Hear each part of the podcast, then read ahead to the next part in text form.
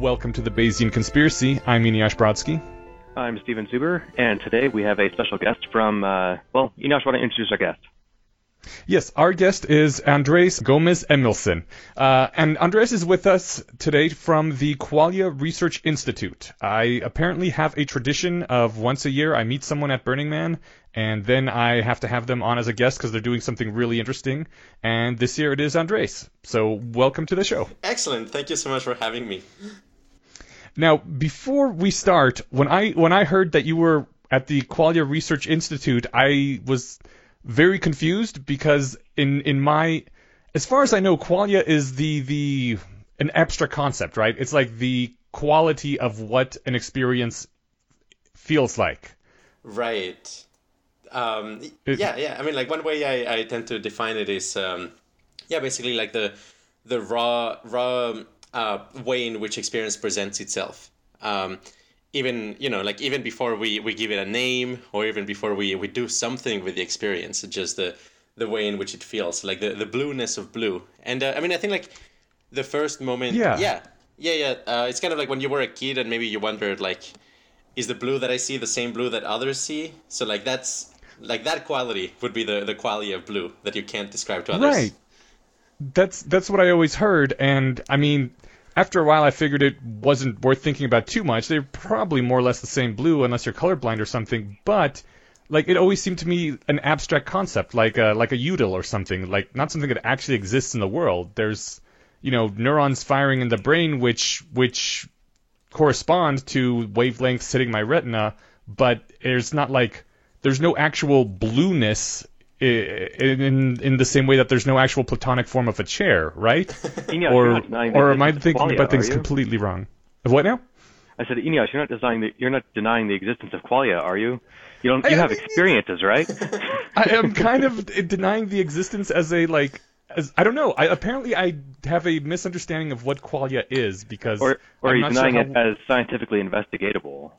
Yeah, so that's why I was like, what am I misunderstanding here? What is? What, are you using qualia in a different way, or am I wrong about something?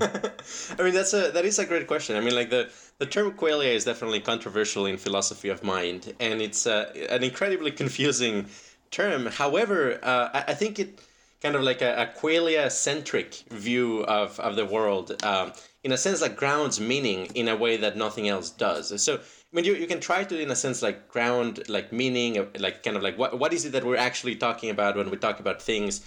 You can try to ground it in the outside world, um, and in which case, mm-hmm. yes, you might be concerned about, hey, there's no there's no actual, you know, like platonic chair anywhere. Like chairs don't don't really exist. They they are kind of like this aggregate, you know, they they may be functionally uh, distinct, but they they don't kind of like have a existence of their own and if, if you kind of like start with that kind of ontology, then yes, like qualia will sound like an extraordinarily abstract and, and diffuse concept with no kind of like a ground truth. But you can also kind of like start from the complete opposite end and say, well, my experience is the one thing that I am certain exists, and, and its properties present themselves. And they are the, in a sense, like the one thing that, that I know what it feels like. Uh, I, I don't know how um, you may experience the world and i don't know how like a, a, pig or maybe an ai might experience the world but i certainly know what my visual field looks like and uh, what it feels like. And in, in a sense like you can um, reconstruct what meaning uh, is uh, in terms of qualia so, such that in a sense um, whenever we talk about the external world is a roundabout way about to talk about our, our inner experience. Um, so yeah that's kind of like a different different paradigm for how to how to approach meaning and is the one I, I tend to resonate with. So it's a it's a you're using it as a, a way to measure meaning in in life?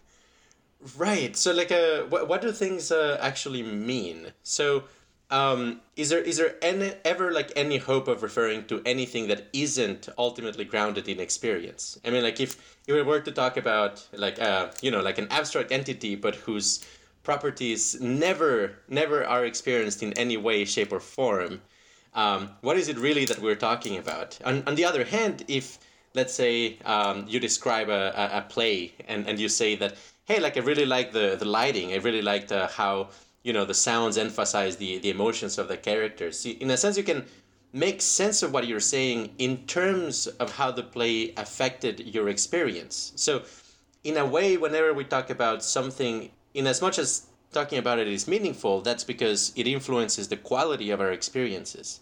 I, I don't know if this uh, this makes sense or, or resonates in any way.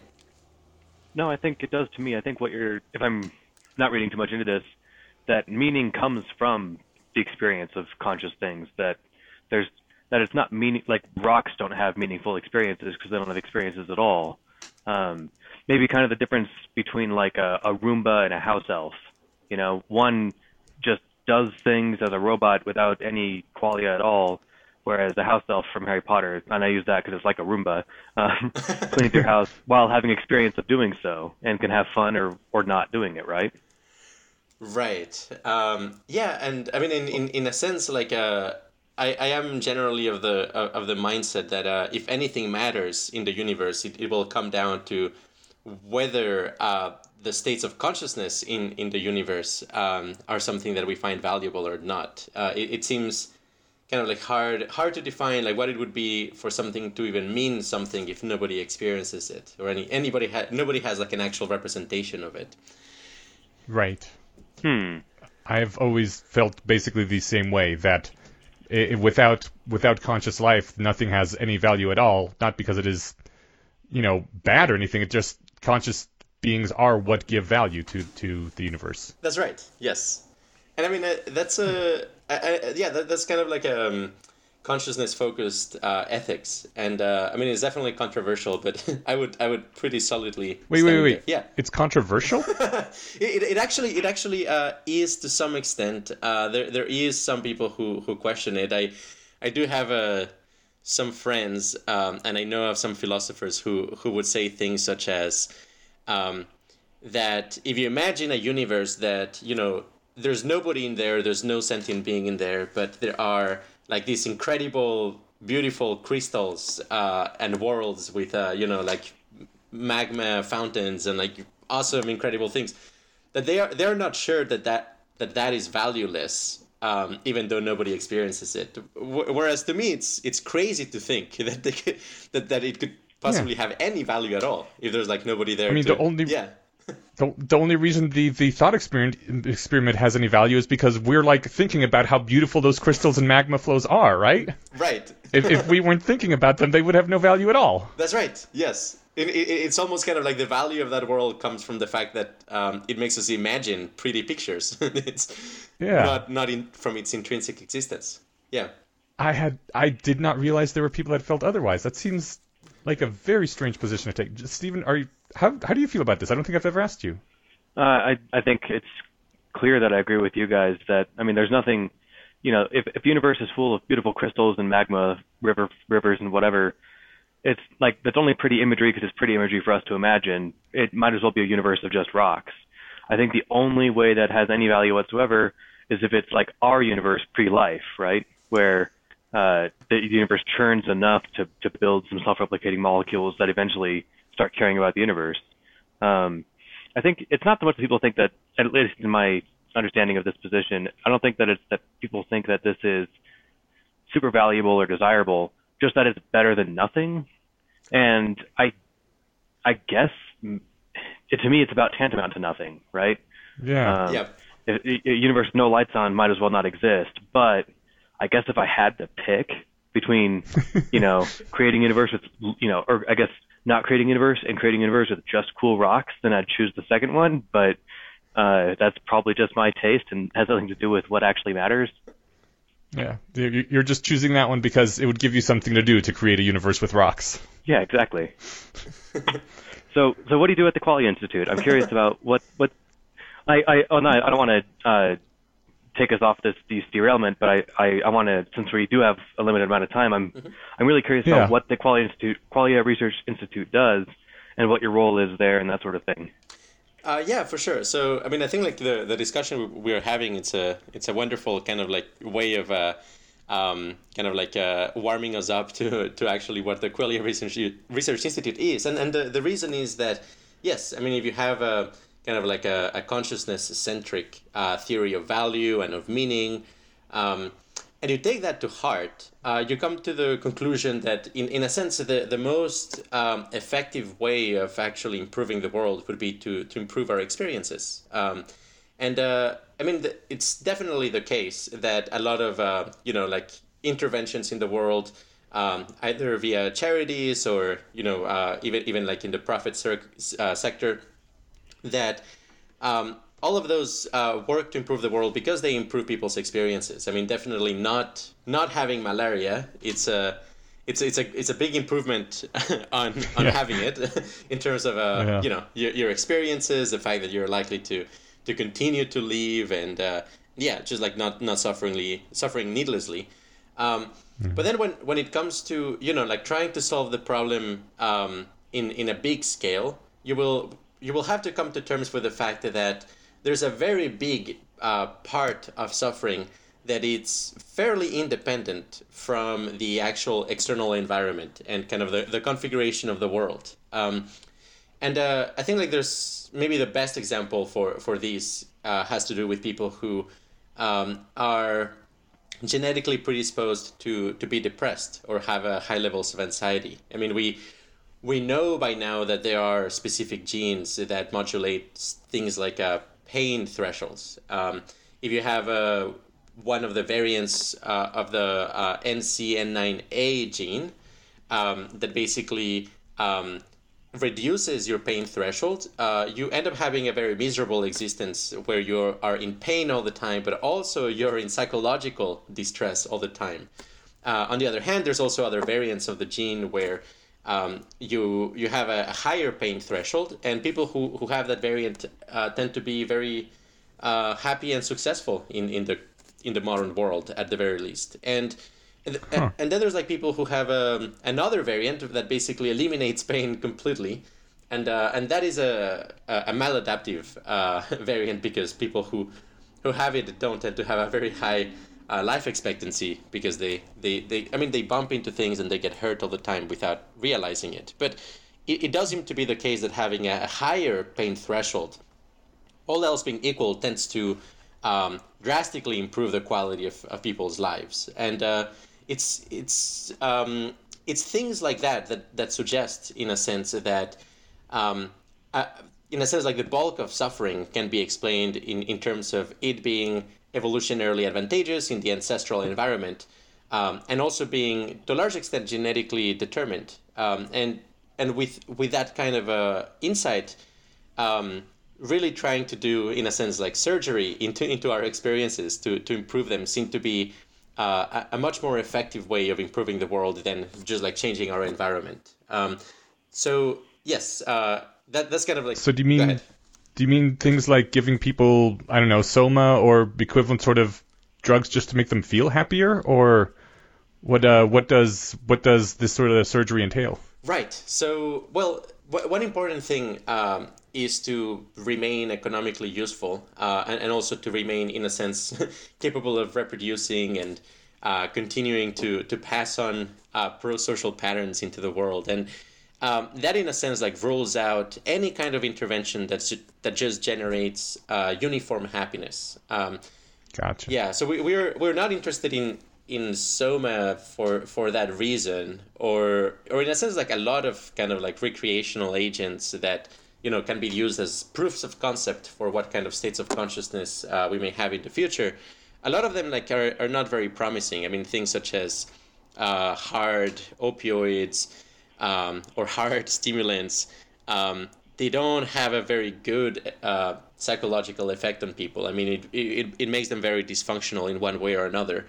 Um, but uh, if you look at, for example, uh, states of consciousness like those uh, induced by uh, MDMA, you, you will realize that, hey, like this is a state of consciousness that is both more pleasant and also more pro social. And uh, in a sense, it doesn't drastically disrupt your preference architecture. I mean, like there are some people, you know, who, who will take MDMA and just uh, lay on the couch and just do nothing. But for most people, it makes them very sociable and, and want to, in a sense, interact with the world and gives them this feeling that they love the world and the, the, the world loves them. And um, and it's a yeah, it, it's a drastic improvement, at least uh, relative to the quality of experience. And it doesn't come with kind of the the, the functional cost of just you know kind of like wireheading or just being a, a couch potato the rest of your life. Um, so that's that's the sort of um, states of consciousness that we we are very interested in figuring out how to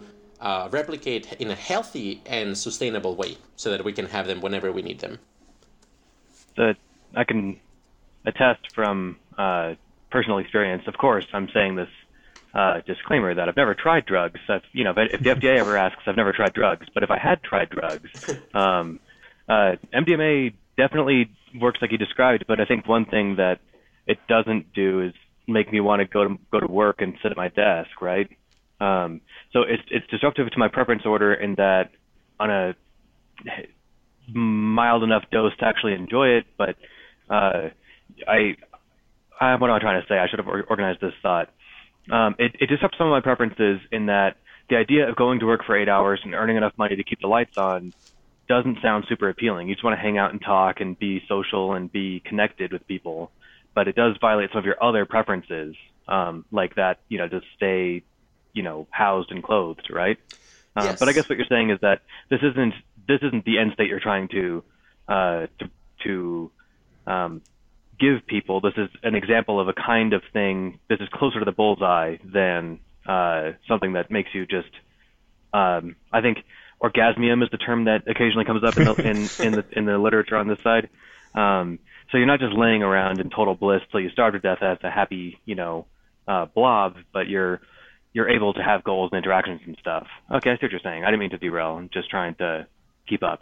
No, that's that's uh, that's exactly right. I mean, uh, yes, and uh, I mean MDMA like states of consciousness are just proofs of concept. Uh, definitely, you want to be able to modulate as well things such as uh, you know like the, the level of uh, motivation and also very crucially is your time horizons. I mean, the something that empirically MDMA does does seem to do is that it makes people feel that kind of like the their immediate uh, kind of like bubble of reality, like everything that's only within you know like uh, ten feet around them. Um, it's kind of like the the thing that is actually real, um, and, and they treat it as such. So so they may not be very concerned about, you know, when when they get retired or you know not being fired from from from, from one's job and uh, and so on. But but I think yeah, the, all of those are uh, tweakable parameters, and uh, yes, the, this is just a proof of concept for now. Yeah, I like that a lot. I think that that defines exactly what I was looking for. That's a good proof of concept of saying, look, there are states of consciousness that are, are desirable, and it's this sort of kind of thing. Um, okay, I see. I, perfect. I just wanted to to hit that beat for a second. Yes. So, is the first step trying to figure out what these states are? Right. Like what they look like? Yes. Okay. Let let me say kind of a two two kind of like very broad introductory aspects to the Qualia Research Institute. So yeah, I mean, like the the the first aspect is basically what are kind of like the very broad things that we do and, and objectives. I mean, the the very first one is foundational research on consciousness, um, with a special emphasis on the pleasure pain axis to figure out basically what makes an experience positive or negative or, or mixed or, or neutral. The second thing that we do is uh, generate technology. Um, I mean that we de- I mean we definitely don't don't use anything illegal, but we are interested in inter- interventions such as um, Michael Persinger's uh, the God helmet. Um, basically, these sort of uh, electromagnetic pulses um, that can target brain areas and produce interesting states of consciousness um, in fairly fairly reliable ways. But but yeah, we, we're very interested in, in consciousness technologies. And finally, uh, we're interested in community building. Uh, I, we think uh, there really there really is a need for kind of like a broader community of people who are thinking in terms of you know, paradise engineering uh, via transforming our consciousness in a in a reliable way um, and sustainable way with with technology. Now, in in the third first aspect, kind of like what is like the foundational, you know, foundational consciousness research. Um, there as well, I would subdivide it into three things. So, the first one is define the state space of consciousness. I mean, that is basically mapping out what is the set of all possible experiences that, that exist? I mean, obviously, this is a insanely ambitious task, and I don't think we will be done in in thousands of years. But somebody has to start it. Um, I mean, there's like some projects that that have uh, related interests, but I think like having like a, an ambitious goal uh, kind of like a wiki consciousness where we map out the entire state space is a is very good. It kind of like um, pushes us in the right direction.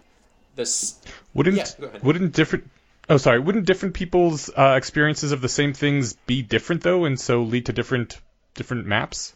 Right. So the range of possible experiences that are accessible to a given human will definitely be a subset of the of the range of con- conscious experiences that are possible in the in the abstract. So, um, and I mean that that kind of like gets uh, you, you can nest that in a sense by by then like looking at the range of experiences that a person sober can access versus the range of experiences uh, the same person on psychedelics can access and and so on and so forth. Um, what we're interested in is kind of like the broader state space of consciousness and I mean, there, there's reason to to believe that at least like some simple experiences, and I mean, we can we could go into what I mean by by a simple experience, but there's like a lot of low information experiences that I suspect that basically many different people can experience it, and, and it will be very very similar uh, across across people. Um, even if you have like different brains um, as long as you can emulate that particular low information experience, it's gonna be basically the same. Um, um, I don't know if that is that something like seeing the color red. Yeah, I mean, imagine like a, an experience could be um, one where your entire visual field is covered with red, and all of your attention, or at least like ninety percent of your attention, is focused on the quality of your visual field. So, yeah, like that's. I mean that that is like sufficiently simple that you don't get this combinatorial explosion where the unique features of your brain uh, kind of like show up and, and then then okay yes uh, unique experiences that others are never be, going to be able to have except you uh, will appear but um, and yeah i mean uh, the, this definitely gets complicated by the fact that people's brains are different i mean in, in all sorts of ways i mean as, as i mentioned like people's genes whether they have the SCN9A gene will make their experience of pain very different. Uh, let alone, I'm sure there's like very huge differences uh, in terms of like what kind of uh, smells are accessible to you and what kind of um, oh, the yeah. the way in which emotions feel, uh, which is different from from person to person, and and definitely how you react to to psychedelics. I mean, LSD is very unlikely to be the same drug from from one person to to another, just in terms of I mean, just considering that something like, like LSD affects 20 different neurotransmitters, uh, uh, receptor types, and then people have different concentrations for the, those receptor types. And yes, so the same drug is probably very different for, for each individual, um, and, and so on. So yeah, it's a, it's a huge combinatorial explosion of possible experiences. Do you have like a, qu- a quick uh, reply to the the philosophical skeptic who would say, "Oh, you can't know if my experience of red is like yours." I have one in mind, but I'm curious what your kind of reply would be. Yeah, yeah, go ahead. just to that, to that, to that. Oh, I mean, yeah, to that general philosophical opposition, I would just point out that you know, if I'm looking at a red, you know, a picture of a red square, and you're looking at a picture of a red square, we're both seeing so many of the same things, and we're built on architecture that is so close to identical that it's almost like the burden of proof is on them to, to demonstrate that it that we should expect it to be radically different. right. Well, uh, I think um, that I mean that that is a very very deep subject, and I think like I agree that uh, given our genetic makeup and the similarity of our genes and, and brain architecture, that yes, in, in a sense, the burden proof would be there. But there's also like pretty strong reasons to believe that some of our kind of like core sensory qualia do differ from one person to another. Um, let, us take like the simple example of how cilantro is perceived uh, by different people, and we find that. Yeah. oh, so maybe you're you're one of the unlucky ones. so yeah, I believe it's a. Well, so, but, there's, there's but, but I would like, argue that Eneasz is having so, a different experience than I am when we have cilantro. Um, so it's in that in that sense, we can pinpoint the difference in our architecture that that explains why he likes it. Or I guess we can point to the cause of that difference because we know what gene he has or he doesn't have that I have, or vice versa. Yes. Um, we don't know maybe yet how that's manifested exactly in the level of the brain, but uh, it's I don't know. I feel like that's that's a different kind of of example than two people looking at a red square. Right. Well, here's another. I, I, I agree. It's a it's somewhat different, but um, he, here's the thing. Like, you could have different qualia um, relative to a, a stimuli. Uh, for one of several reasons. I mean, one of them is that the, the receptor types are different. Uh, I mean, definitely people who are colorblind, because they like uh, they, they lack a particular uh, color receptor. Like that's that's pretty clear. Like why their experience is different. Um, and uh, and for for a lot of people who are colorblind, um, arguably simply giving their eyes this additional uh, photoreceptor would allow them to actually experience the, the rest of the colors because they they have the the appropriate hardware in the visual cortex to do so. But then there are also people who are colorblind because the uh, neuronal channels between the retina and the visual cortex are damaged or they're different. But then there's also people who are colorblind because the areas in the visual cortex that, that represent color are damaged or, or, or might be different. And what I would say is that um, there's one kind of a kind of like one one possibility, which is like the case where uh, it's called the inverted spectrum uh, thought experiment, which is that um, in a sense like for you uh, what what maps to red uh, actually in me maps to to green um, and for you, what maps to blue, for me, maps to yellow, and vice versa. Uh, and the, pro- the problem here is that basically the color wheel is uh, simply uh, rotated 180 degrees.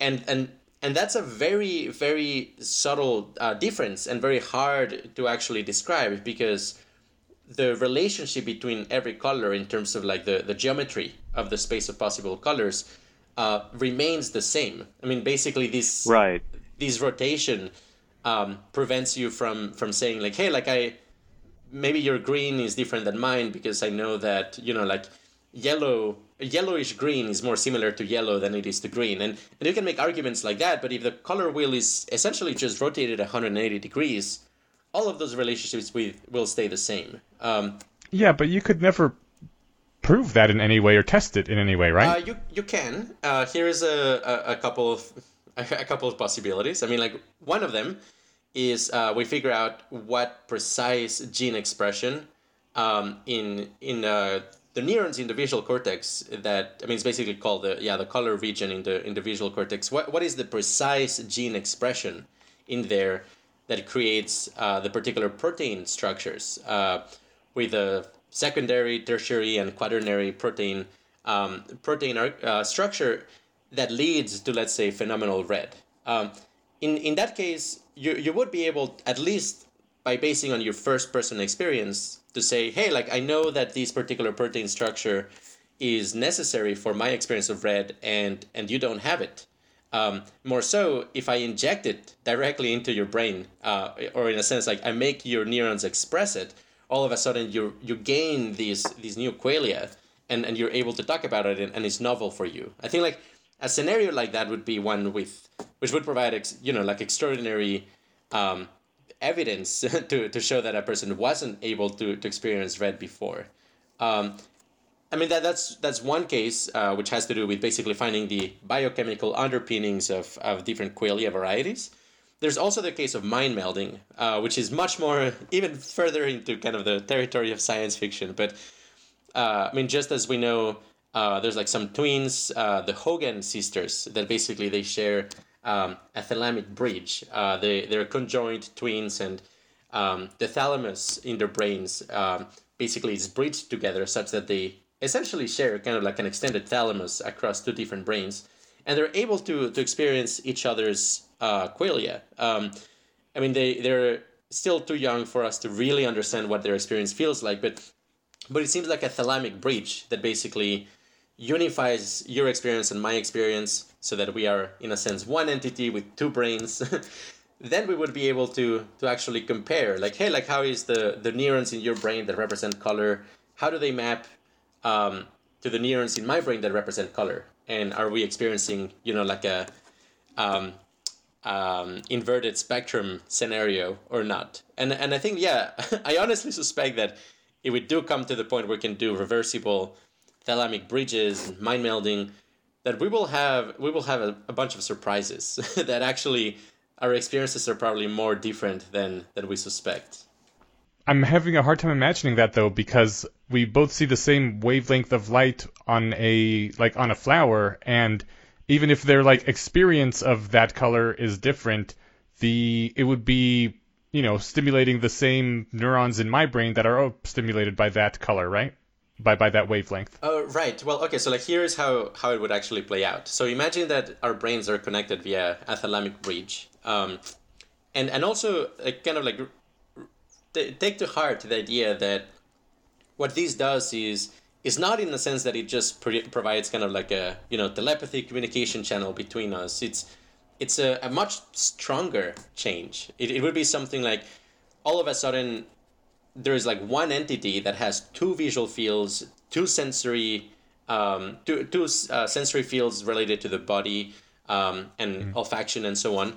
But it's, it's still the same unified consciousness. It's like one one entity with two visual fields. So how you could do this is basically um, in a sense you have uh, my face looking at the flower and, and, you have your face looking at the flower um, the wave- wavelengths of light are affecting uh, four different eyes in a sense but those eyes are connected to two different visual cortex and then you would be able to basically look at these two visual fields at once and see how does the flower look in one of them and how does the flower look in the other one and do they look the same so that's that's how how it would happen. I mean, it, it would be crazy because it would be it wouldn't really be yeah, but me or you, but it would be this unified entity with both of our brains.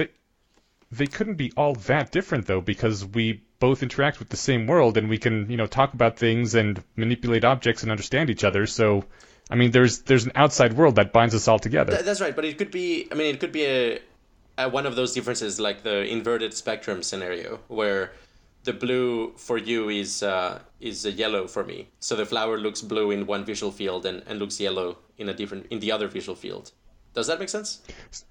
Sort of. Do you do you remember that uh like blue or gold dress thing that went around a few years ago? Uh yes, I, I believe that's uh, I mean that's that's related. That's related. Um, but but yes, I, I I know the phenomenon. That that has more to do with um, things such as like the the how the the actual retina processes the, the information. Um, and, and presumably to some extent how your, your brain decides um, uh, how it's inferring the environment. I believe that like if if the light uh, if your brain inferred that the, the picture was taken in a high light condition, then it, it saw it in a particular color.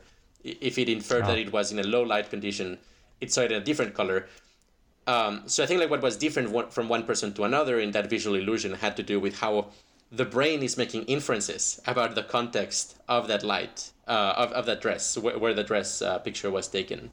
But it, I mean, it, it, it is related, and like, um, but the thing is, like, you could you could still have like an inverted spectrum scenario, and that and, and that illusion wouldn't really give you much of an insight in, into it. Um, there there is a, I mean, like one another kind of like important uh, fact about the world that kind of like ups my my my suspicion that our experiences are like much more different than we believe is is the fact that synesthesia exists. Um, I mean, you, you do have a whole bunch of people who um, represent auditory stimuli with a phenomenal color, and and they can have mm-hmm. complex visual experiences based on sound.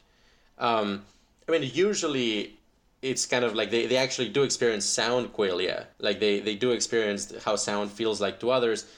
And then that's appended with uh, additional in a sense like decoration. It's kind of like a decorated decorated sound experience. But uh, but you could imagine synesthesia that is basically just uh, uh based on replacement that rather than having auditory um, uh, experiences that then get embellished with visual experience that maybe they just experience visual visual experience with no auditory experience and that's how they represent sound um, and uh, I mean, like the the main question that comes from this is like, why are we not all synesthetic?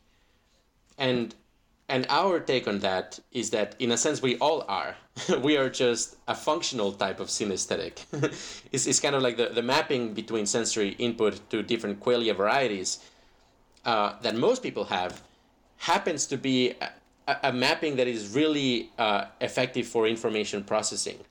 Um, so it, like the reason why colors are used to represent uh, wavelengths of light is not that it has to be that way, uh, but it's more that the organisms that, that do that uh, basically are better at representing informational features of the visual landscape. Uh, so basically using that kind of representation is selected for. But but yeah, I mean, I, I sus- suspect you could probably rerun the evolutionary game from from the start, and uh, it could very well be that by by the time you have a you know intelligent creatures like us, um, whenever they open their eyes, they have complex auditory experiences to represent the the visual landscape, and they they have like absolutely no visual qualia. That I think that's a, that would be a possibility, and and that might might be the case as well in other species. I really enjoyed the um, the exploration there. That made me think of uh, I guess I have a lot of thoughts. I'll try and be brief, or I'll I'll just chop a couple of them off, and I'll point out that the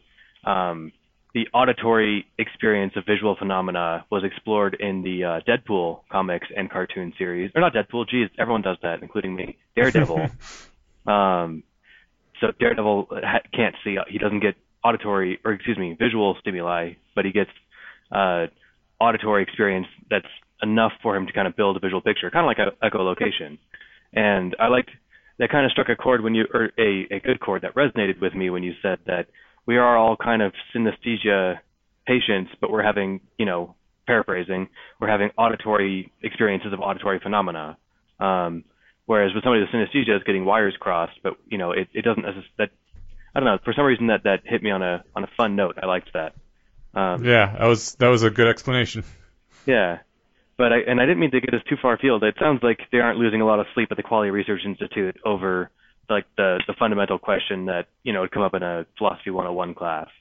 Um, but I, I, I, just, I anticipated that coming up at some point in the comments, so I wanted to make sure that we had yeah, at least sure. addressed the point.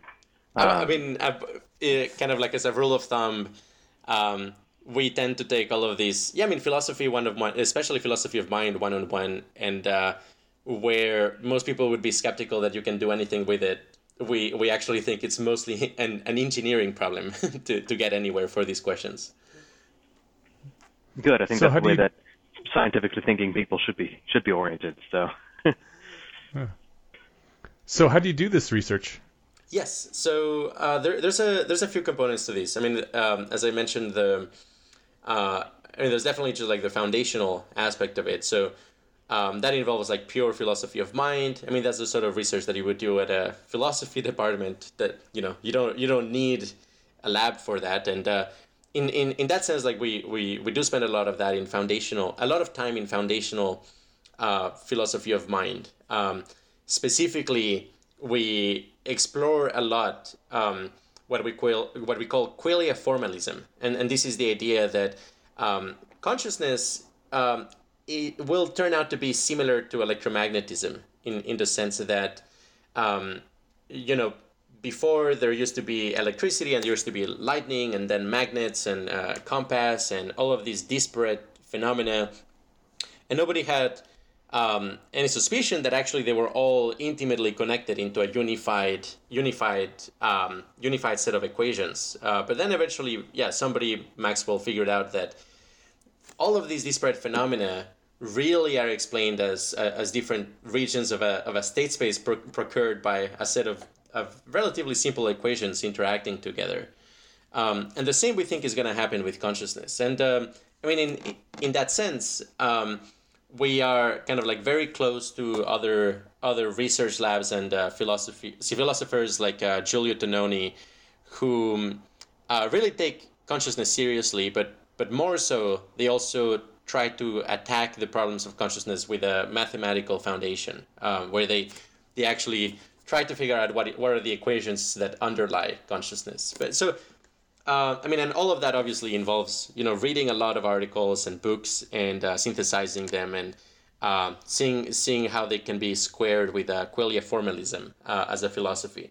But then there's also the the experimental side. So uh, specifically, sorry, go ahead. Uh, re- real quick before we get into the experimental side, because I definitely want to hear about that too. But what what do these equations describe? Do you have any any ideas yet? Like, do they describe neurotransmitters or functioning, or what? What is the right mathematics pointing at? That's right. Yes. So uh, something like IIT, in Integrated Information Theory, uh, developed by um, Giulio Giulio Tononi, like they. Um, what those equations ultimately uh, map to is basically ways of quantifying the ways in which uh, a system's behavior can or cannot be modularized. Uh, by that I mean that um, whether the next state of a given system requires you to take into account the entire system or whether uh, you can basically break down the system into subcomponents and then um, estimate what the next state of each of those subcomponents is going to be and then just aggregate the results. So they, they have a, the math for uh, what they call integrated information. And then they have a metaphysical claim, which is that they associate integrated information with consciousness. Um, I mean, if, if, if you look at, at those equations, equ- uh, equ- equations, uh, they're like methods for basically taking uh, logical um, propositions and then transforming them into a number that tells you basically how uh, interconnected or how integrated uh, the, the, the logic is. And, and then you also need like a way of transforming a, an actual physical system into logical propositions in order to do this analysis. Um, in, in our case, um, we don't specifically associate uh, integrated information with consciousness, but we, we do admire their work because basically is some there are people who actually are taking the, the formalism of consciousness very seriously and, and, and seeing where that leads to.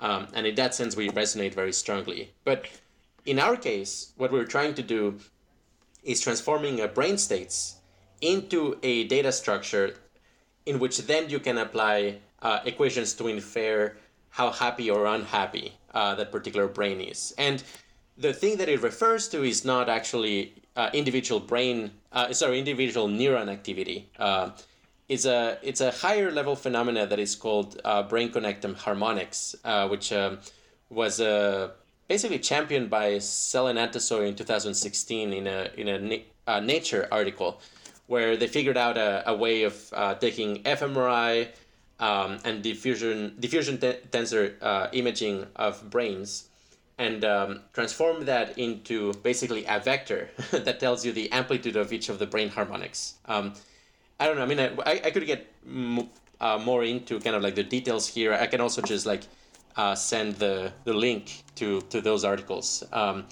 but uh, yeah, I mean, in, I guess to kind of like tie it in with your question, it's um, what this refers to is um, the, the amplitude of different brain harmonics, which is basically the, the main electromagnetic resonant modes of, of a brain. So it, it does come down to a, a, a, physical property in this in this case uh, that is uh, pretty measurable and, and is currently being explored uh, clinically.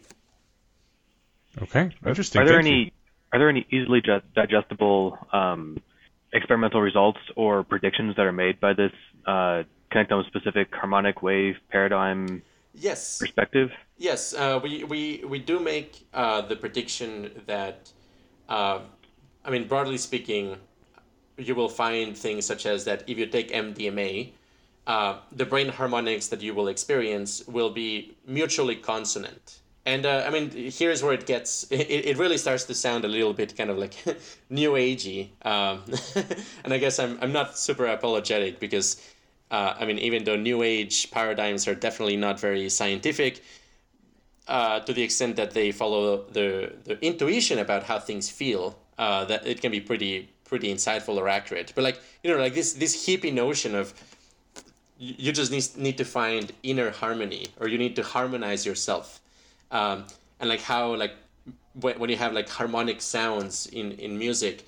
that tends to be um, that tends to sound good, or at least it tends to produce emotions, as opposed to random sounds or or uh, or white noise, which is uh, less emotional in general. So likewise, we suspect that um, your brain normally you could think of it as kind of a an orchestra that has all sorts of different instruments, and sometimes the instruments are playing well together, and sometimes they're not. Um, where each of these instruments would be basically a brain harmonic, um, and a brain connectome harmonic. And uh, if you take MDMA, it would be something like basically telling half of the orchestra to, to shut up and then the remaining part of the orchestra to play a very simple tune that is extremely harmonic. And that that's basically what the what MDMA is doing, but uh, uh, in in the space of brain harmonics.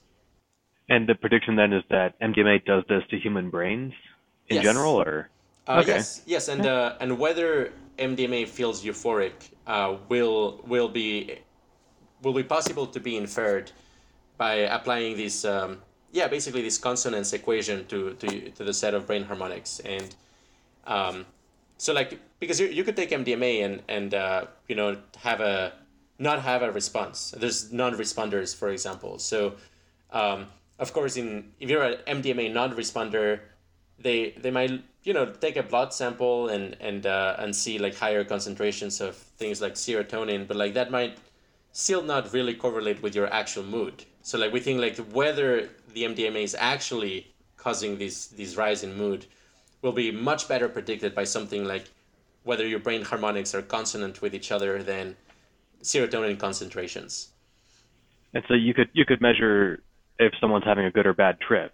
Yes, yes. And are, are observing um, harmonics something that you can do? Do you have instruments do that, or is these theorized things that you can do, or in principle? They, it's something that has been done, and there's a few labs that that have done it. And uh, we, if we if we get enough funding, we would love to actually fund a study to do it in one of these labs. Uh, or uh, what's actually most likely is to append our study with a an ongoing study that also uses MDMA. Um, the the reason why why we, we care so much about MDMA in this particular context is that it basically will produce the largest effect sizes. So if the theory has anything going for it, we expect to see it on MDMA, whereas we, we don't necessarily expect to see it with uh, other chemicals or or other you know mental phenomena like you know hypnotism and, and things like that. Freshly baked bread won't induce a reliable, uh, obvious jump in, in activity the same way as a as an MDMA hit will. That's right. That's really interesting. I think that brings us right back to the actual uh, experimentation yes, yes. aspect of the question. So yeah, I mean, like right now, um, we are basically doing a lot of low-hanging fruit uh, research. A lot of it involves mechanical Turk, uh, and it involves presenting uh, stimuli. Basically, I mean, mostly audio and and visual. Um, although there's also some semantic as, as well, but um, um, with the purpose of of uh, basically generalizing uh, uh, the theory, uh, music theory that uh, transforms particular um, discrete uh, harmonic sounds. I mean, like when you play several instruments at once, for example, there are well-known equations for how to transform um, the, the, the amplitude of, of notes from different instruments into um, a number that tells you how, how dissonant that sound uh, feels like. Um, but what doesn't exist currently in the literature is a way to transform arbitrary sounds into something that tells you basically how pleasant or unpleasant those sounds are. And uh, that's something that we are we're investigating. Uh, the reason why, I mean, this is low hanging fruit, and it's in a sense it's not the, the ideal research subject, but it's a it's pretty close uh, when it comes to things that are like cheap to experiment on. Uh, obviously, um, no legal problem in, in presenting auditory stimuli to, to people uh, and ask them how they feel about it. Um, but the reason why we, we think this is actually useful uh, for our, our core mission is that the number of uh, pre-processing steps that exist between um, auditory stimuli and actual brain states, uh, brain states is uh, relatively low. Whereas with things like vision, there, there are just like so many pre-processing steps between you know how how your retina is being activated and then how your visual cortex is activated that modulating brain activity based on visual stimuli is not as promising as modulated based on sound. I mean that's why you know like music is uh, the window into the soul so to speak. It, it, it really produces large effects when it comes to to uh, emotion uh, affect response. And uh, um, yeah, so like a, a, lot of our current like experimental research uh, is involves in basically developing the math for quantifying how pleasant or unpleasant different stimuli are, uh, and this this kind of like ties in with uh, one of our core beliefs, which is uh, valence realism. I mean, this idea that whether an experience is good or bad is uh, it's actually an, an objective matter of fact, just as much as the rest mass of an electron um, or the acceleration of of uh, of the Earth, right? Like how how much gravity there is. Like there's a matter of fact about it, and and likewise we think uh, there's a matter of fact about how pleasant or unpleasant a given brain state is. And sound is a very direct way of modulating brain states. So by analyzing how sounds impact mood, it's a it's a good proxy for how brain state translates into mood. Interesting. I okay. Did um, did you have anything, Steven? Um, yeah. Some of some of the notes that you've hit kind of echo a lot of what uh, Sam Harris talked about in his book, The Moral Landscape, where you know there, I guess. Mm, I, I, like I said, I'm getting hung up on some of the philosophical bedrock that you're you're resting this on. Not because I disagree with it. I think it's as self-evident as you seem to think it is, um, but only because the majority of like the the disagreements I have with people on philosophy things come from this kind of argument where, um, you know, they they could say, well, I eh, I don't even know if it's worth getting into. Maybe I think we we did a philosophy episode a couple of years ago, and frankly, if you don't know or if you disagree with the statement that like being shot in the foot is worse than you know sniffing freshly baked bread again, then we don't really have a lot to talk about. I, I think I'll I'll go ahead and just skip that one.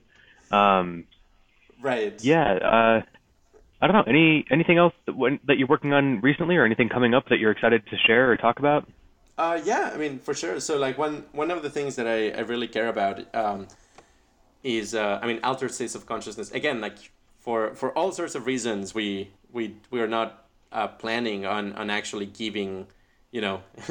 uh, substances to anybody. Like if we do an experimental uh, paradigm with uh, fMRI, we will just basically yeah append our, our protocol to somebody who who has the permit to do so. But um, we we do take uh, trip reports very seriously, and like something that I, have been working on for for a little while uh, now is uh, basically how to help people write much better trip reports, so that the the weird experiences that they had, in a sense, can actually contribute to science rather than you know being like a, a ranty a rant, ranty Reddit post about that that wi- you know wild time you had on LSD and ketamine, but doesn't actually you know contribute to science. And um, I think like currently trip reports tend to be so bad that that helping people do something that, that is useful is, is not that hard. Um, and uh, one of the things that I emphasize is to focus on the what I call the phenomenal character of the experience, what it feels like, as opposed to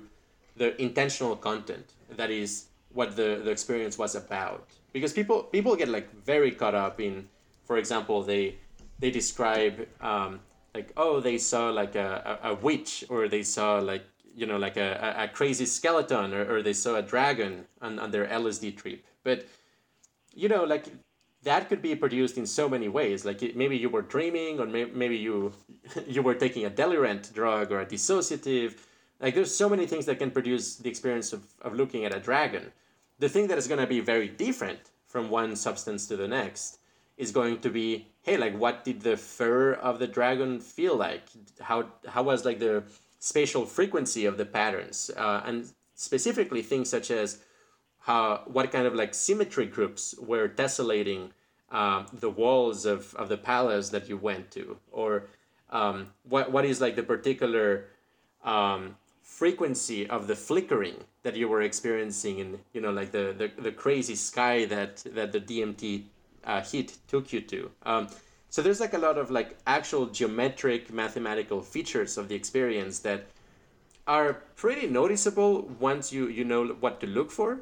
Uh, but people usually completely miss. Uh, they get too caught up in the narrative and they, they forget to take note of the actual character of the experience. Um, so yeah, that's that's something uh, uh, I'm I'm pretty excited about. I'm, I mean, I think like. Do you have a resource or a link that you know we can send people to to be like, this is the stuff you should look for if you'd like to do science with acid? Right, right. Uh, yes, for sure. I'll I'll send you a link to that. Uh, I just published an article about psychedelic Turk. It basically is a. Uh, this is just an idea. It hasn't been implemented, but uh, but in that article, I, I linked to a bunch of the other the other um, core core articles about this. Um, I mean, there's like some ongoing really good research efforts, um, kind of like in the wild. I'm, I'm a very big fan of uh, this Reddit subcommunity, um, this subreddit called um, replications. It's uh, R replications because that basically is like a, a lot of people who are like super talented in Photoshop and who also take high doses of psychedelics who try to make really good depictions of what their experience uh, was like. Um, oh. And uh, yeah, I mean, I think like that's super helpful for for science. Um, like really, you know, like the the differences between DMT and LSD, I don't think they're inconsequential. I mean, I think they, they really will will matter a lot for, for the future of consciousness and, and trying to really depict them carefully, it's very valuable.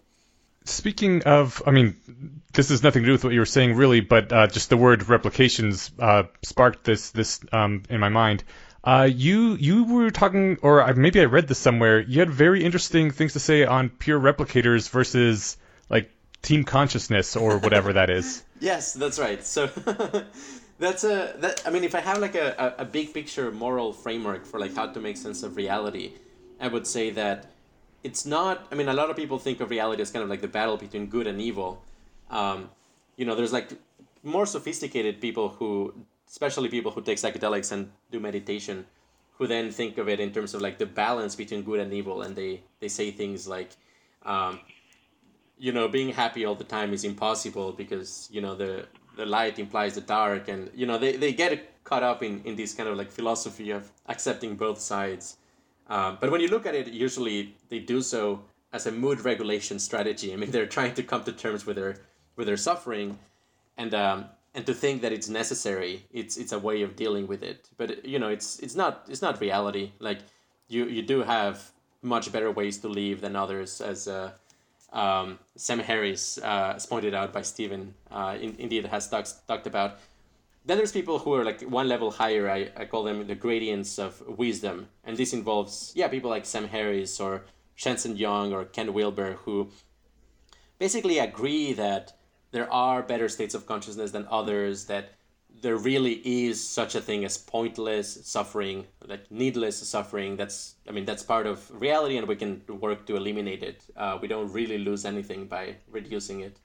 Um, but then there's kind of like this this in a sense like i would say like very sober high level framework for making sense of of all of morality which is the the battle between pure replicators and consciousness. And and pure replicators are basically entities that are really good at making copies of themselves but they don't care about anything else. So um, when you compare i mean a human for example usually they do care about making copies of themselves and you know sharing their their genes in the gene pool with uh, having kids and um, you know having affairs and uh, like you know even even like uh, sexual assault can be explained in terms of uh, just um, a, a, very unethical urge to just making copies of, of oneself. And uh, but but nonetheless i mean people still care about being happy. They care about others being happy. They care about not suffering uh, too much.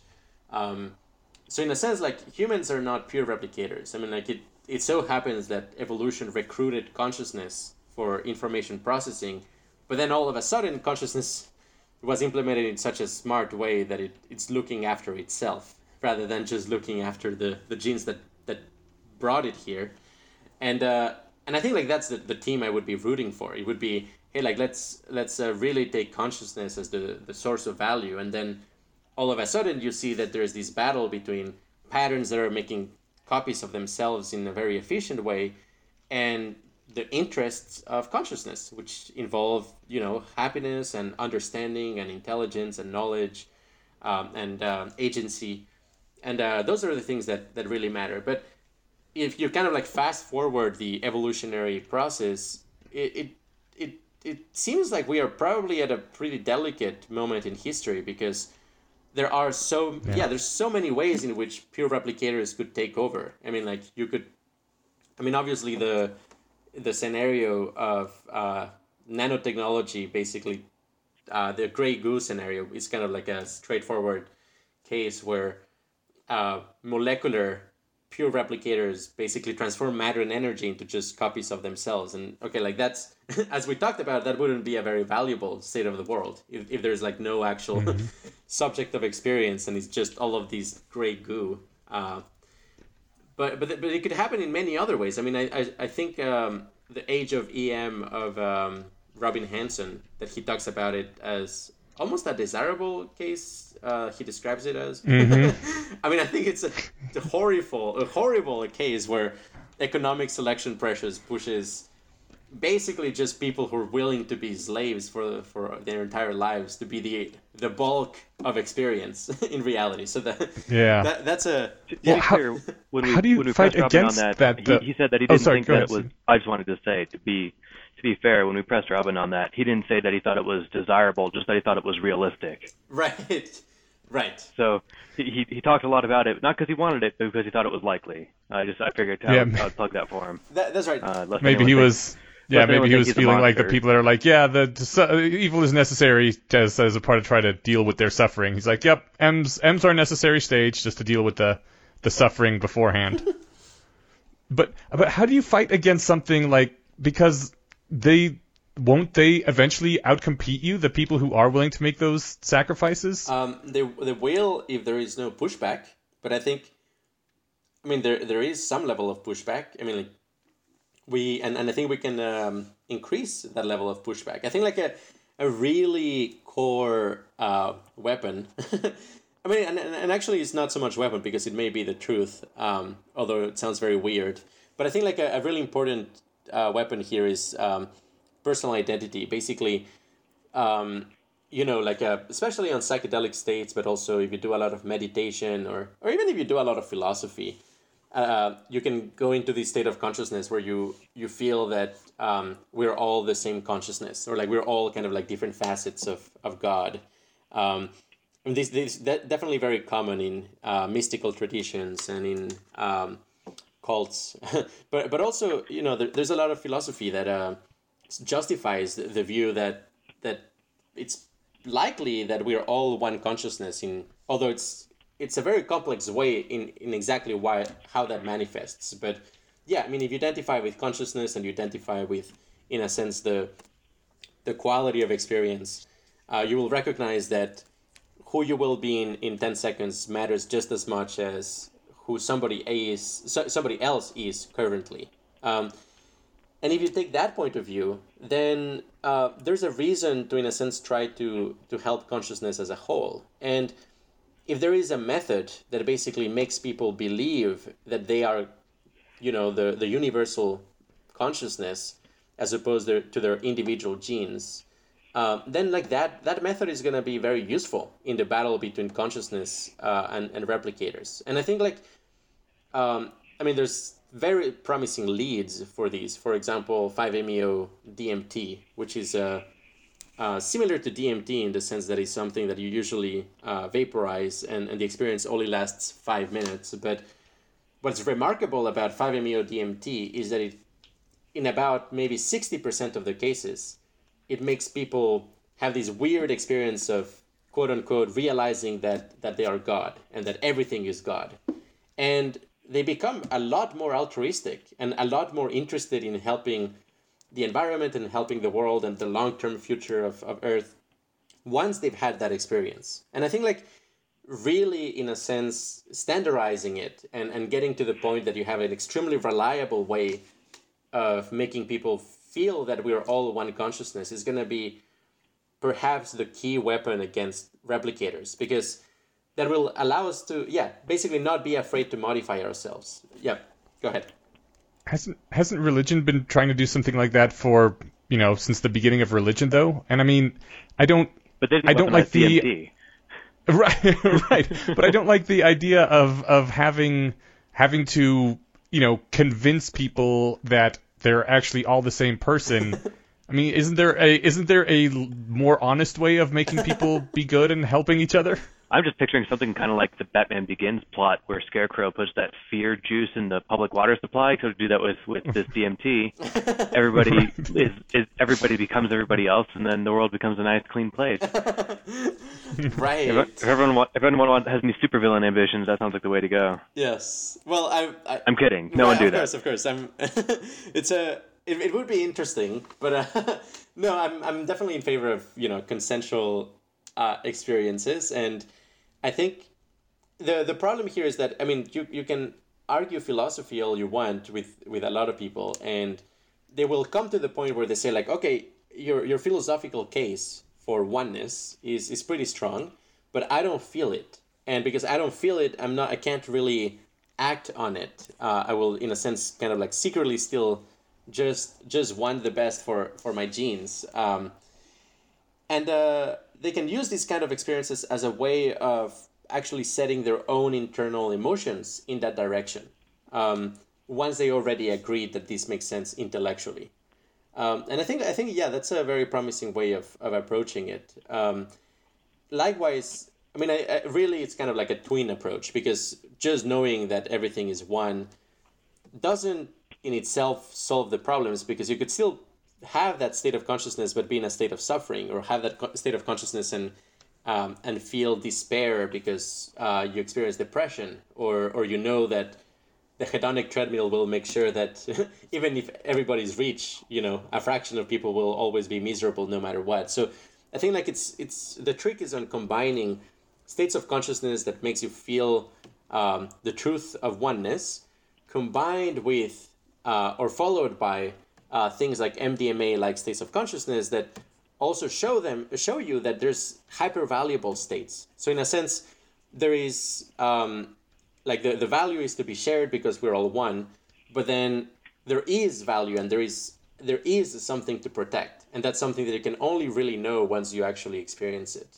um, and uh, yeah i mean i think like the the the the way in which this this would ultimately play out it would be in a sense a battle between people who believe we're all one consciousness and and and people who really just identify with their own ethnicity or with their own race or, or their own you know gender or their own future selves. And um, yeah i mean there's also going to be in a sense like dark magic or uh, black magic on, on on the other side when it comes to um, making you be really afraid of death for example uh, giving you the experience that like no you're alone in this universe and separate and yeah so i mean i think i think like having having tools that favor you identifying with consciousness is uh, is going going to be really really key really key in here.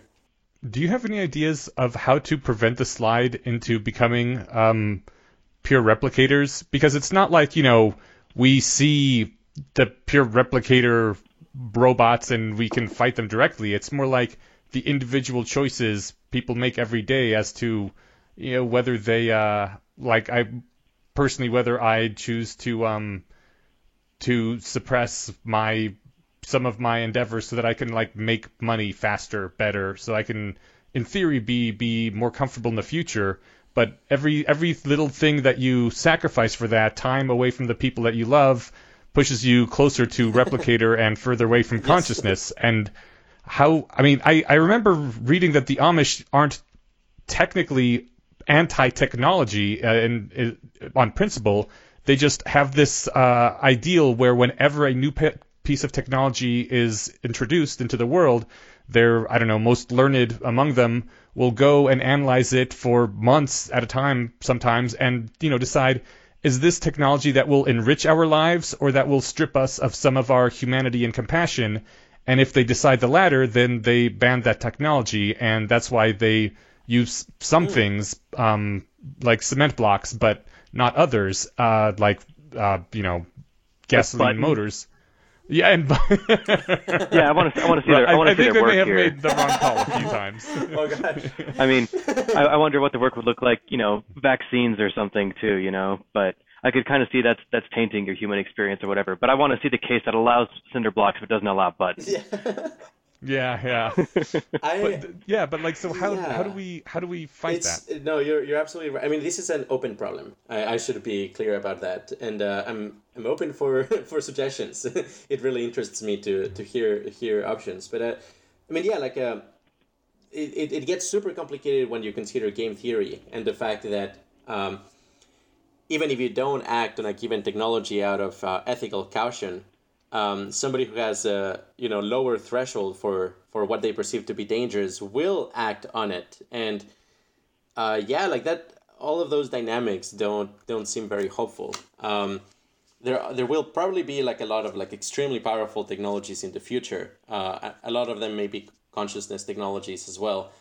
And uh, not all of them will be pushing in the you know in the pro consciousness direction, and, and people will still be using them if they can for for a variety of reasons. Um, but yeah, I mean, like I, I don't. I mean, I think like individual choices obviously matter. I, I think like the the approach of moralizing people doesn't really work in practice. Um, so I don't, I don't. I'm not very particularly fond of it. I I think like people changing people's um, hedonic representations of the world is is where it would would be at. I mean, like the what happens, for example, on on MDMA that allows you to reconnect with a with a lover or make peace with yourself has a lot to do with the fact that your inner representation of others. I mean, this kind of like cartoon character that you use in order to uh, predict and make sense of the inner states of others becomes massively enriched and it also becomes massively enriched with positive emotions. Um, I guess I, I, should say that most people don't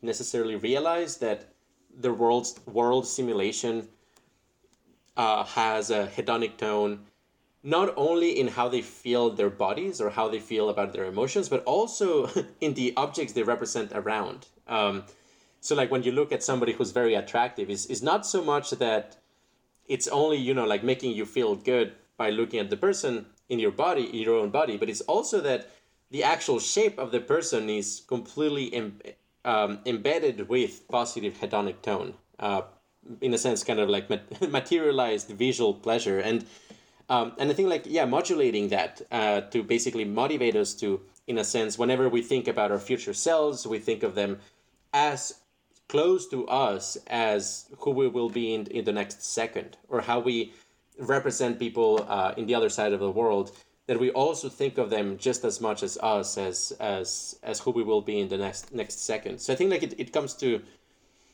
having to in a sense like re-engineer how how our world simulations internal experiences are are created um, and yeah i mean like a, a pro-social future where we have one against pure replicators i think will necessarily be implemented with very different experiences uh, that right now our experiences are these egocentric, uh, self-centered, um, quasi God experience where, where we basically feel that we are the center of the universe. But yeah, I mean, the experiences of the future, once we transition, hopefully, into a consciousness focused ethics, we will not actually feel like the center of the universe. We will feel that, in a sense, everything around us is, is part of ourselves. It's, uh, yeah, very different experience. I think, hmm. I mean, I am. I, I don't want to sound like a jerk or anything, but there are extremely few people in the world who I regard as as important as me one second from now, right? right? like I, I I would do a lot in service of keeping me one second from now alive and healthy and such. Yes. uh, but I think if you were if you were to modify me so that I feel that same way about everyone who's alive, like I'm not even sure I would still be me that, that much. I, I, I mean, I would like to care about other people that much, but being being concerned about my own welfare is also kind of part of who I am. I mean, that's a that's a good point. Um, I would say that there's a way of seeing this where basically that feeling is itself a pure replicator feeling. Um, yeah, yeah, you you can shed that that core selfishness as as part of your your central personality, Eneasz. Right. No, I mean, I, am kidding. I, am not. I think. I, I, I think uh, there's a lot what, of people in the world that I like, but I just I don't see you know everyone in the world being that. No, no, no. I'm I'm giving you a hard time. I think uh, I think what what the case might be here is that there are ways, whether aided through the assistance of drugs or not, to view your relation to other people in less of a you-centric way um, you know, where helping somebody is like helping yourself. Um, and it's really, I think it's probably easier to feel that way through the influence of drugs like, uh, you know, MDMA or DMT or drugs like Buddhism. Um, but yeah, I, I see what you're saying that if you, and if you modify it away from your current state where you really care about yourself in the future, you might feel less like you. And I think that the, the reply might be that's kind of the point. um, I'm not saying I, I agree with that, okay. but I think that's what they might say. Yeah. Yeah, I mean it's all exactly. I uh, that that's exactly right, Steven. And I mean it's the same is uh, when you were three years old. Um, I, I definitely know that when I was three years old, uh, I did not care about what would happen the next day, right? I, I, like my entire world consisted of today, and um, of course, you, you do a lot of reg- regrettable decisions when you have that kind of representation for for how the world works. Um, but I think like expanding your sense of self to include who you will be the next year, um, it's a different kind. It's a similar kind of operation as as it's going to happen um, with these other like consciousness focused uh, states states of mind. Um, uh, but yeah, I mean, like it, in in in a sense, like we we are chronically delusional and and we are so because there are some delusions that are evolutionarily advantageous. So i, I mean i wouldn't blame anybody for for identifying only with themselves or or uh, preferentially caring about themselves precisely because that's how the world feels like from the inside from those points of view. I mean that's um, it's it's not one's fault that that one is under the spell of an evolutionarily adaptive delusion well, I mean, I also feel like that people who are themselves have a much greater ability generally to to improve their lives than I do because I mean, for starters, I can't physically move their body, but uh, being less facetious, it's just it's much harder for me to to do something that'll affect someone very far away. So it sort of makes sense to be more concerned with your own local area, uh, starting, I guess, sort of with your body because that is what you have the most ability to improve. Yes, I mean that, that that's uh, that's very much the case when it comes to kind of like the instrumental value of different moments of experience, different heres and nows. Um, we we definitely can't affect the past, for example, even though yeah, if we if you if we take physics seriously, the past you know is still there. it's uh, mm-hmm. it hasn't disappeared. Um, uh, but yeah, I mean the fact that we can't do anything about it. Uh, I mean, I I would say ideally we should care about it intellectually in the sense of like hey let's um, yeah. you know if we could go back in time we should probably try to help uh, and do rescue missions but um, but yeah. because we can't we should probably not you know feel too bad about the things that happened in the past it's just not not very instrumentally useful Okay, we are actually quite a bit over one hour, so I should we should probably wrap this up. Um, thank you for talking with us. Is there anything you wanted to to say to add at the end here? Uh, mm-hmm. Or anything that we really should have gotten into that we didn't? Uh, no, I think I think I think we covered a, a lot of ground. Uh, and yeah, I mean, I'll I'll send you the yeah the links for people who want to to take a closer look at it. So yeah. Yeah, that sounds great. This was a really fun conversation. Thank you so much. Thank, thank you so much. Uh, yeah, it was wonderful. Thank you so much for having me. All right, thank you, and uh, maybe we can do it again sometime because it went by pretty fast. That's... Yeah, I feel like we have a lot of ground left to cover. That's right. All right. Th- Great. Well, th- thanks again. Cool. Take care. have a good evening. And cut. All cut. right. All right.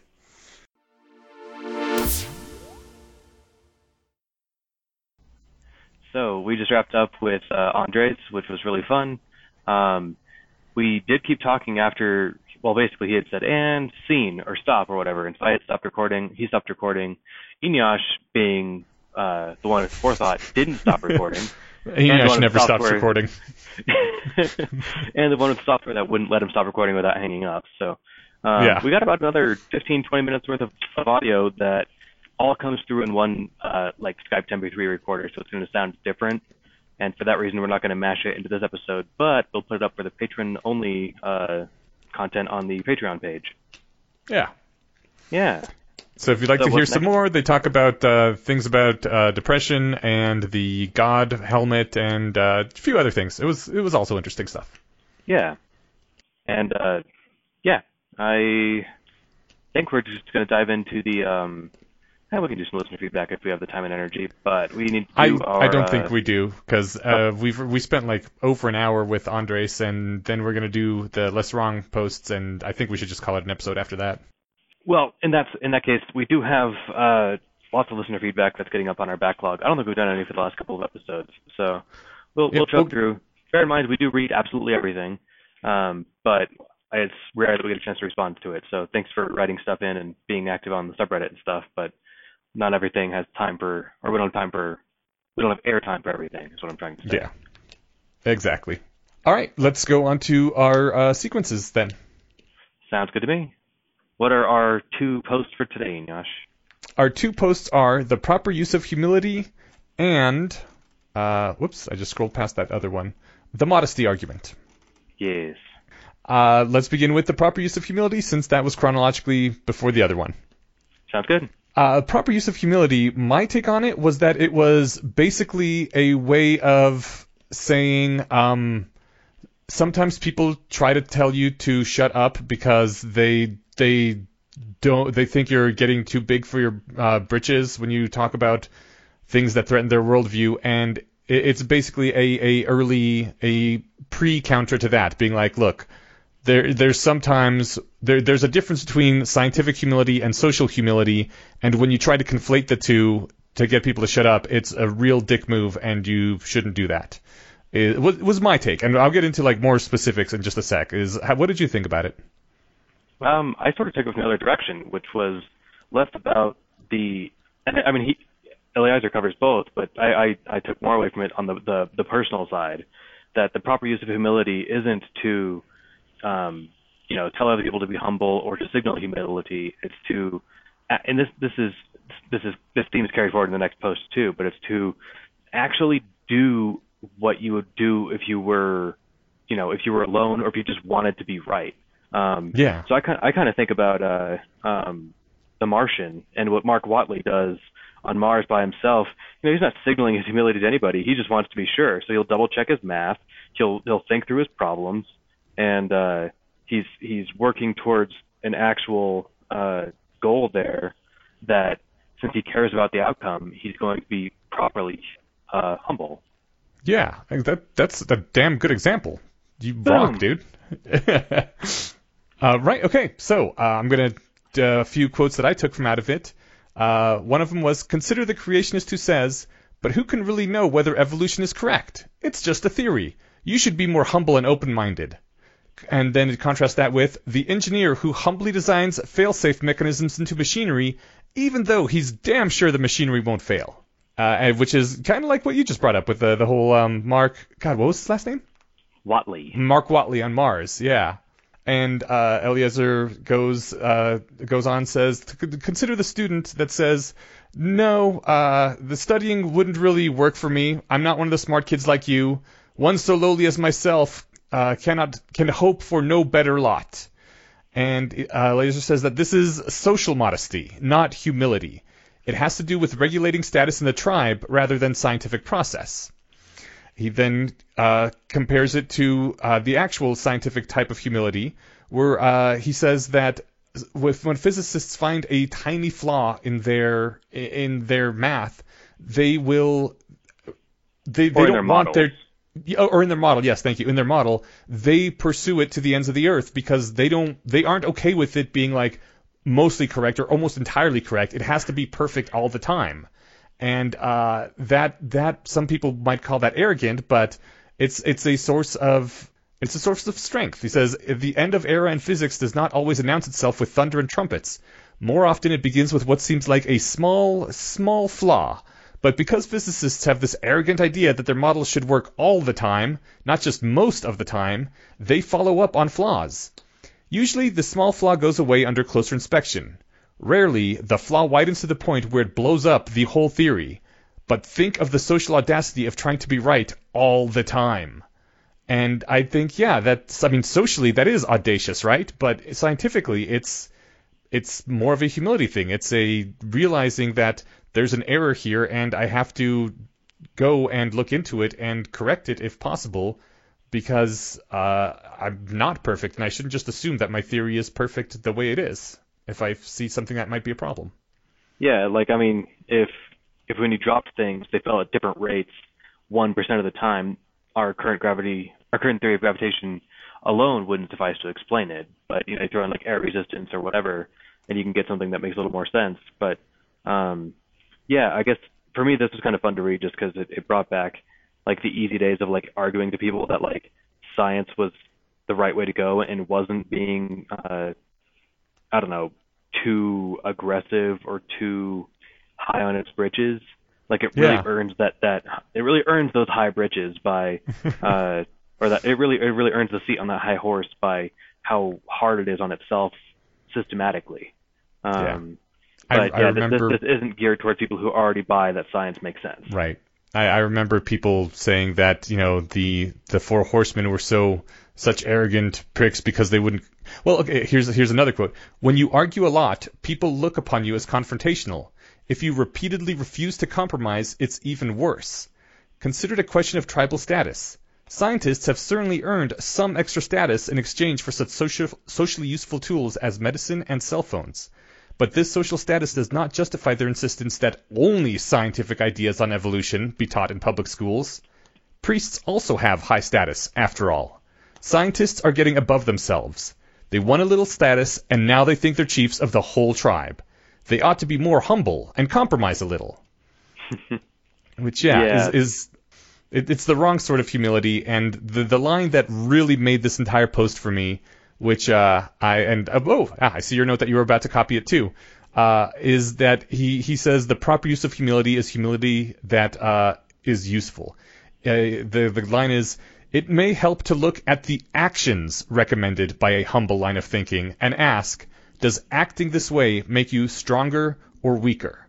And like you said, when when Mark Watney on Mars was was humble about his maybe his math is wrong and tr- tr- double triple checking all his things, it's because acting that way made him stronger. It made even the the smallest flaw get caught, so he wouldn't die. This is one of the first like real big insights in the in the sequences too, which I guess we're only on post four, but this is just like one of my favorite little examples of you know you could sit and argue with your work your coworkers or your friends about you know what the proper use of humility is and go back and forth, not content to just you know mentally masturbate and then you know mark that on a page and call it good. Eliezer says, look, how about this? What makes you, does acting this way make you stronger or weaker? And I'm going to just go ahead and say, or rather, I think we can all agree that if it makes you weaker, that's not the proper way to do it. If it is, fine, call it its own thing, call it about your own words, whatever, if you're hung up on that. But the point is, is like, the, the goal of being a rationalist isn't to be weaker, it's to be stronger in every way that you can be. And so, Yeah. if And and you know, the, the kid who's like, well, oh no, studying only works for smart kids. It's not going to work for me. You're made weaker by that thought, yeah. right? Or if And- you, and- if you're if you're arguing something that you know might be important, and then at the end of it you just say, well, of course I could be wrong, and you don't actually change your position at all based on any of the arguments or evidence put on, and it doesn't have any effect. You're like that that made you weaker. You're just saying, well, I could be wrong, and because you could be wrong, you don't take any of that into account. That's that's a shitty use of humility. That it didn't improve you at all to to say that and to ignore everything that just happened. Right, and he has that too, where um, you know you can meet every counterargument by saying, "Well, I guess I could be wrong," and not really take the work to analyze your belief, and then having du- dutifully genuflected in the direction of modesty and made the required obeisance, you can then go about your way without having changed a thing. And then Yeah. you stole my next quote that I was going to put down here too, which was, uh, "To be humble is to take specific actions in anticipation of your own errors." To confess your fallibility and then do nothing about it is not humble. It is boasting of your modesty Yeah. and and exactly one of those things makes you stronger in the sense that you know uh, in I guess the rationalist sense of more likely to be right or achieve your goals, um, and one of them doesn't, right? You know, th this Yeah. bullshit hand wavy thing to, um, you know, knuckle under if somebody's somebody's somebody's challenging you for being arrogant or something. That's not gonna, that's not useful to even your own goals, right? So Yeah. if, if you're doing that, it's a misstep in the dance. It's it's it, even if you're making the step right, you're doing it. Even if you're putting your foot in the right places, you're doing it wrong, right? Yeah. Yeah. You're you're getting there. And likewise, just saying I could be wrong and not changing anything is also a big mistake. Oh yeah, exactly. Um, that's that's missing the point. If, if Yeah. you think you could actually be wrong, you make sure you know what that means. Yeah. Yeah. That goes I- to the point of people being like, well, I guess all religions are true, you know, because I could be wrong about this one, and that that doesn't help anything at all. Actually, Right. consider that you might be wrong and how that should affect your actions and your beliefs. I'm if liking you think Mark that, Watley. I'm sorry. Yeah. yeah, go on. I was gonna say I'm liking this Mark Mark Watney analogy more and more because it's nicely non-offensive. Um, Yeah. Uh, yeah. I mean, I could just imagine. You know, he's he's planning that that uh, that mission or that that road trip to. Uh, uh, I forget the name of the the the It probe was that the to go Curi- pick up. was it Curiosity? I don't remember if it was Uh, Curiosity. I don't think so. It was it was something, but he, yeah, he takes that 20 day road trip out to go grab it. I can imagine him saying, you know, well, fuck it, I could be wrong, and then nothing, right? Like that. That's so out of character for him that it's laughable. And if, and if he, he kind of points his thing kind of northwest. He's like, eh, I could be wrong, but I just go in this direction. But yeah, so what what he would do is I could be wrong.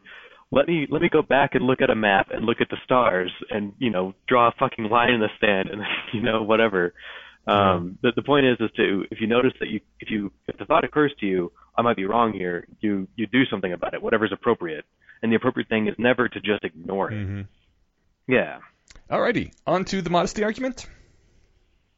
Yeah, that works good for me. All right. Did you want to start with this time, or should I again? Um, yeah, I, I guess the only thing um, that I'll point in is to keep in mind throughout this one that this kind of strikes me as uh, as a good tie-in to the. I remember that when we were going through the um, Culture War 2.0, like the six proposals proposed, uh, not solutions, but you know, positive paths forward. You and I kind of tore them to shreds. Um, because I think we were we were thinking about it in the wrong way. We were talking we were thinking about a I think the point of those was to have them be more personal commitments, not like public ones. If somebody wasn't going to play ball, then they're not playing ball, whatever. Um, but the other thing was that we kept imagining arguing with bad faith arguers and people who would do, you know, who who would uh, make claims like the modesty argument of the same kind of icky flavor that the modesty argument is, um, where they'll they'll they'll challenge what you're saying and kind of demand that you change your opinion, but not really give you a good reason. That's sort of um, the the modesty argument's more uh, in depth than that. It's more you know you should change your opinion not because they don't give you a good reason, but because their belief is a reason. Um, But to me, that's not a good enough reason, and neither it is to other others. So um, I just it, it, I wanted to bring it kind of back and tie it into. I think that this is a good example of a generalized case of that kind of icky argument that we were uh, imagining encountering when taking those six positive steps to combat the culture wars. So that's that was my my one tie into something else. Okay. Yeah. Yeah. What I got, I guess we should quickly summarize that um, the modesty argument is uh, basically it states that when two or more human beings have common knowledge that they disagree about a s- question of simple fact, they should each adjust their probability estimates in the direction of the others. Um, eh, this when I was reading this, it seemed like this was kind of a um, continuation of an argument that may have been already going on because he mentions Aumann's. Uh, is it pronounced Au- Augman's agreement Amen, theorem? I think. Say it. Amen. Amen. Okay, Aumann's agreement theorem, which is uh, a Bayesian thing where if two fully rational Bayesian agents meet each other and they have different and they have different um, probabilities assigned to a certain belief, uh, or, or they once they exchange all the information that they have and their priors, then their likely probability hoods should match after that. That They're uh, mathematically obligated to have the same probability estimate afterwards. Yes, that uh, Yeah. they literally cannot agree to disagree, um, which I guess may work in in certain types of uh, machine learning, uh, especially if you can be completely transparent and honest about all your beliefs and where they originated. Uh, I don't think it really applies to humans that much, and I'm not sure that this post really is all that relevant anymore because like I don't know of anyone that accepts the modesty argument. Uh, not personally anyway. Like no one I know of thinks that like yeah, every time I meet uh, someone on the opposite end of the political spectrum, I should adjust my beliefs slightly towards their point of view, and they should adjust their beliefs towards my point of view. You know, it just that doesn't work that way. I think there's something naively Bayesian sounding about somebody comes up to you, especially somebody that you might trust, whatever, and says, "Hey, I just saw a werewolf." Um, Mhm. That that makes that that it sounds intuitive that that ought to increase your prob- your probability estimate that werewolves exist, and that's sort of the modesty argument, right? Yeah. I don't know if that's. I mean, I don't. I don't know if you find that unimaginable or anything. I don't know if I if I know anybody who would articulate anything that way either. But I think that's that's the intuitive kind of thing that this is getting at. That it, um, and a Right. that this is apparently an actual disagreement that people have had in the past. But b, it does. It sounds somewhat intuitive to me that that could be a way to think about a, a disagreement. And you know, I guess I've actually heard cases that you know, look, uh, well, rather I've heard confusions on how to handle this as Bayesians. Like, look, uh, too many there there there are way more Christians than there are you. Um, if you're not a Christian, every one of them should count as evidence of belief of the the truth claims of Christianity because so many people believe it. Um, you know, like if you're the only person driving on the wrong side of the road, you're probably driving you're probably the wrong one, right? I think Right. it's, it's that sort of thing. Uh, but this honestly, this post sort of struck me as the opposite of the proper use of humility in that I didn't I found it kind of long-winded and not applicable to me. Um, Yeah. Whereas the proper use of humility was was pretty brief and awesome. Um, Mhm. So we can get into into it as much as you want, but you know everyone you know can give it a shot. It's not bad. It's just uh Wasn't quite as useful. yeah, at least not to me. It does quote the, the 12 virtues of rationality, which we should probably cover at some point. Um, Oh, does it? Oh, it, it, it, it quotes them a couple times. Therefore, it is written, Do not believe what you do to others as a favor. If you accept their arguments, the favor is to you. Yeah, I wanted to pull that one out because that was I, I thought that was like the the best part of this post that he pointed out that a lot of people consider it like a favor to adopt someone else's belief that you're doing them a favor. Uh, it's like an equal compromise, you know.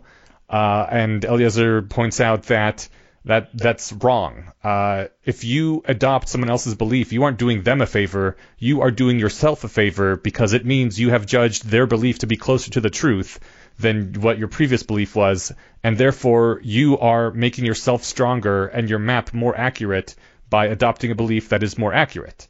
So you're doing yourself a favor when you uh, when you change your belief.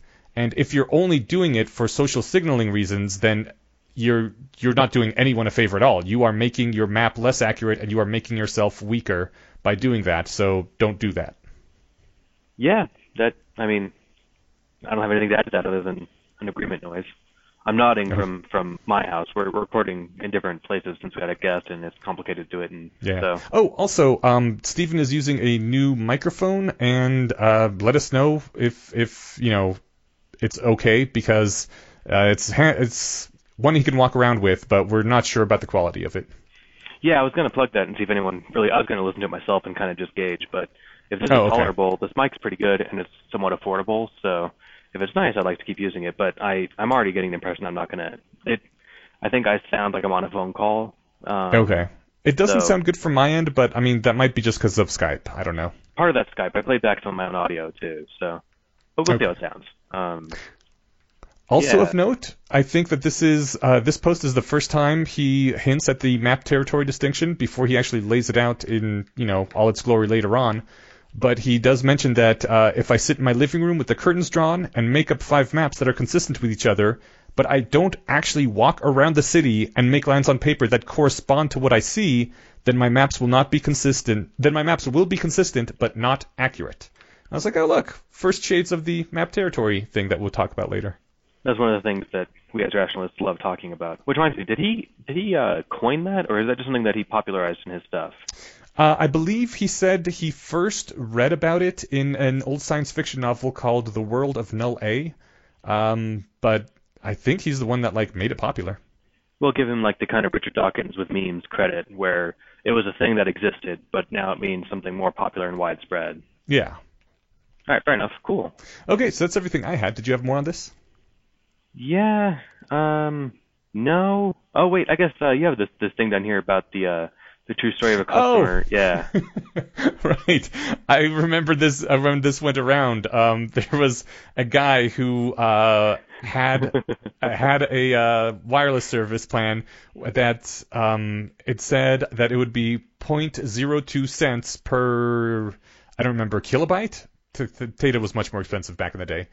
Uh, and so he called up their customer service before he went to. This was a, a roaming, char- roaming charge in Europe, and so he called up before he left for his vacation. He's like, "I just want to make sure it says here 0.02 cents. Are you sure that's 0.02 cents and not 0.02 dollars? Because 0.02 dollars is two cents, which is what I think you mean." Uh, even though the paperwork says 0.02 cents, and they're like, "Oh no, no, no, we mean 0.02 cents." He's like, "Really?" They're like, "Yeah." And I was like, "Okay." And uh, then he gets the bill, and it's literally 100 times greater than it should be. And so they were obviously charging him 2 cents per kilobyte, or $0.02. And so he called them up. There's a wonderful transcript because he goes up through like four levels of customer service where every single person cannot grasp the difference between $0.02 and 0.02 cents. and uh, th- there's there's a quote here where he's talking to I think this is one of the high level managers. He says, "Do you recognize that there's a difference between $0.002 and point zero zero two cents?" And the answer is no. Uh, Which you know, you no matter you're you're just not going to update your belief to to once you've gone through four people to be like, well, four people say there's no difference between those two, so maybe there isn't any difference. Like you'd know there's a difference between point zero two dollars and point zero two cents. well, except if this is the case I'm thinking of. This guy won. I I don't remember. Did he in Um, the end? I mean, I he must have. He had the paperwork, right? I definitely heard about. Yeah, I, I definitely heard about this before. This was only a few years ago, and this guy won his case. Okay, good. So this this is different than you know just talking with one person who refuses to to budge. This is he when because he's escalating to different people, and at the end of the day, you can escalate to lawyers who can actually read. So Yeah.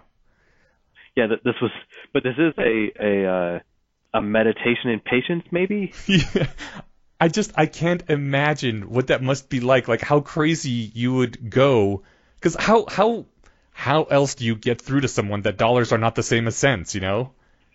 It is bizarre that I mean, I remember There's so- there's only one way to say it, right?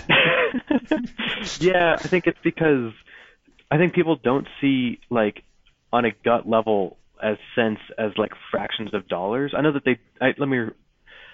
I think that there's a way to like make that not clear. Like I remember when I went Yeah. to Japan. You know, it's it's sort of bizarre that you can spend uh, two hundred fifty dollars on it or two hundred fifty yen on a soda. right. Because to me it was like two hundred fifty dollars.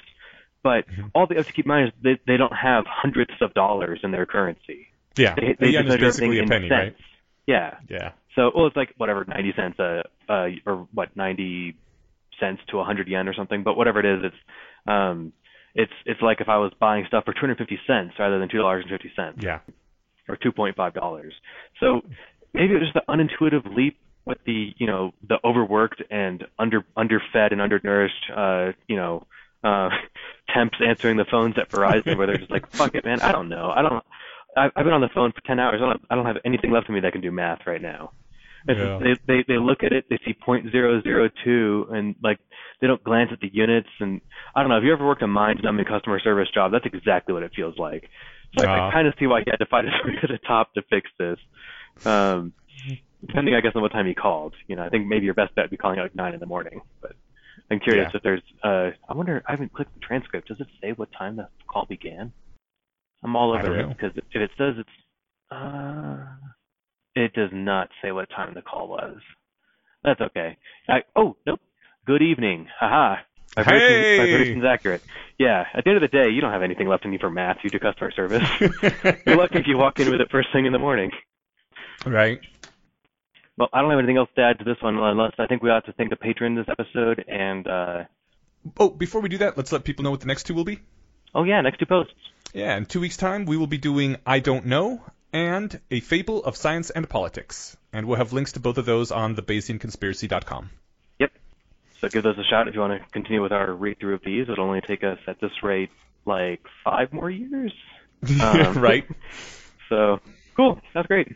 Oh, our patron. Yes. This week we would like to thank uh, Thusto, maybe Thusto? I'm not sure exactly. But our patron, Thusto, for helping to bring this episode to all of you guys. Thanks, Yeah, Thusto. thank you so much. And when we do buy new mic equipment and stuff, that'll become that'll be because of people like you, and uh, we really appreciate it.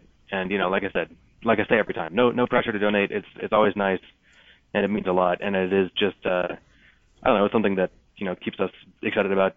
You know, I don't know. I I, I ramble every time at this point because it makes me feel uncomfortable that people care about enough of this to throw some money at it. But thank you, it does mean a lot. It means so much Yeah. that it flusters me yeah, one of these days, you know, I want to uh, get some better equipment, maybe even like, you know, some studio equipment to uh, soundproof rooms a bit. Um, Oh, but- shit. uh, well, I mean, you know, we could just do like milk cartons on a stand or something, whatever it is. But you know, just, Okay, just little yeah. things that you know would be fifty bucks or whatever. But um, I'm also trying to think of more patron uh, benefits. So, you know, like I said, we're releasing content for this episode. Um, another thing I was thinking was that uh, to release the audio for the episode as soon as it's available on Patreon.com, which full disclosure is often Tuesday night. Um, yes. before the episode It'll be only a few hours earlier.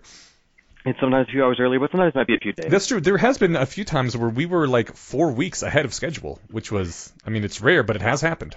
One of these days we sit back down and get caught up and get Yeah. a proper backlog again. But uh, yes, this one's going out in what nine days. So um, once I get the audio from uh, Andrés and all that, then I can start editing. But um, anyway, uh, of course you guys won't hear all this one until Thursday or until Wednesday anyway. So um, yes. Anyway, we want to do some more Patreon exclusive stuff. So if you guys can think of anything that uh, if you guys have any suggestions, we're open to those. You can reach us at the subreddit. There's an AMA thread. There'll be a thread for this episode. There's the email address, uh, Conspiracy Podcast at gmail.com. And there's um, the website, Bayesian Conspiracy, or The Bayesian Conspiracy, right? Yep. Yep, perfect. It's not podcast, yeah. Um, Cool.